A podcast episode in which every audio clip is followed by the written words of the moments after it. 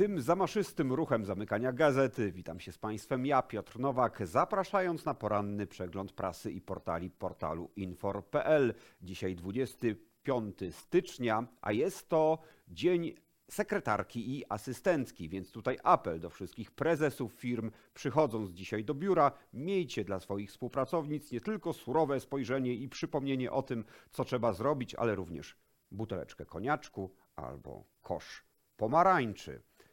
Zaczynamy, ale zanim zaczniemy, jeszcze przypomnienie o niezwykle ważnym wydarzeniu. Ten dzień jest wyjątkowy, bo dzisiaj nie jeden, a dwa materiały wideo na portalu infor.pl.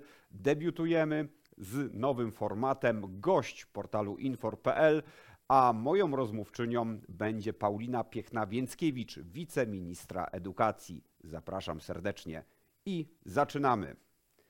Ponad 8 tysięcy złotych mogą stracić ryczałtowcy na rozliczeniu składki zdrowotnej, ostrzega Małgorzata Masłowska na portalu infor.pl. O tym, jakie są pułapki tych rozliczeń i w jakich okolicznościach można ponieść taką bolesną stratę na dzisiejszej pierwszej stronie naszego portalu. Nie jest dobrze, jeśli chodzi o atmosferę w placówkach publicznej ochrony zdrowia. Coraz więcej pracowników zgłasza mobbing. Jest tutaj w dzisiejszym wydaniu dziennika Gazety Prawnej, w kadrowym czwartku dokładnie, przytoczona wypowiedź Iwony Żarnowskiej. To jest to była pracowniczka naukowo-dydaktyczna na Uniwersytecie Medycznym w Lublinie. Dziś e, ta kobieta jest w trakcie sprawy sądowej właśnie za mobbing.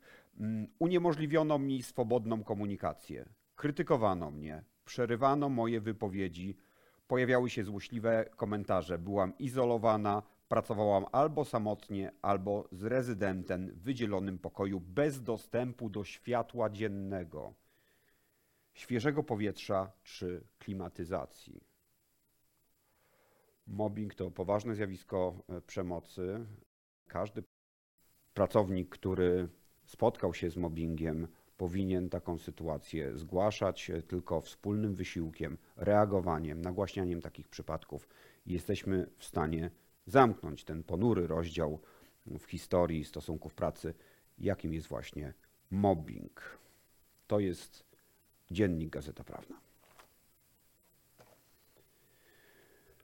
Polskie huty wróciły do poziomu produkcji z lat 50. XX wieku. To nie jest żart, to doniesienie z dzisiejszego pulsu biznesu i jest ono jak najbardziej prawdziwe. 6,75 miliona ton tyle wylało się surówki z naszych zakładów.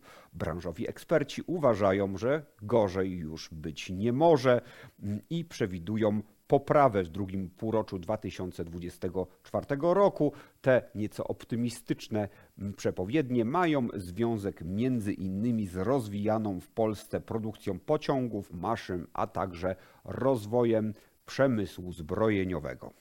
To dzisiejszy puls biznesu. Zacierają ręce norweskie kompanie gazowe, bo rekordowe wydobycie miało miejsce w 2023 roku wzrosło wydobycie niebieskiego surowca do 379 milionów metrów sześciennych dziennie, co jest rekordem wszechczasów Królestwa Norwegii. Ma to związek oczywiście z odcięciem się starego kontynentu od zasobów rosyjskich. Norwegia jest obecnie największym dostawcą gazu do Unii Europejskiej, a także jednym z głównych dostawców ropy naftowej. To dzisiejszy dziennik Gazeta Prawna. O 10% urósł w 2023 roku rynek farmaceutyczny, a dokładnie aptek. Mm, placówek jest jednak coraz mniej, bo wypadają e, te, które no, nie są w stanie już generować zysków. Zagęszczenie mm, takich e, punktów e, z krzyżykiem jest coraz większe i po prostu niektórzy gracze już są zmuszeni lokale zamykać. Ponad 50 miliardów złotych, czyli o 9,5% więcej niż w zeszłym roku, wyniosła sprzedaż całego rynku aptecznego. Ten wzrost ma związek między innymi z tym, że w tej chwili mm, są wydawane za darmo mm, leki pacjentom, którzy mają więcej niż 65 lat i mniej niż 18, także siłą rzeczy częściej sięgają po te leki i rynek rośnie. To wiadomość z dzisiejszej Rzeczpospolitej, dodatek ekonomia i rynek. Ja wiem, że mówienie w styczniu o filmie bożonarodzeniowym jest takie nie do końca na miejscu, ale wchodzi bardzo ciekawy film w tej chwili do kin. E, Nazywa się Przesilenie zimowe i jest zapowiadany jako możliwy następca Kevina samego w domu. Wiem, jak wysokie to wyraża aspiracje, no ale y, podobno warto się zapoznać z tym y, dziełem.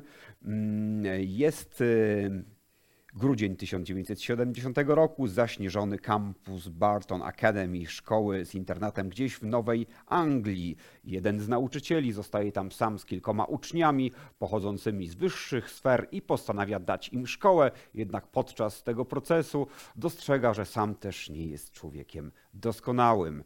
Film ten nominowany jest do pięciu Oscarów, nagrodzony, nagrodzony dwoma złotymi globami.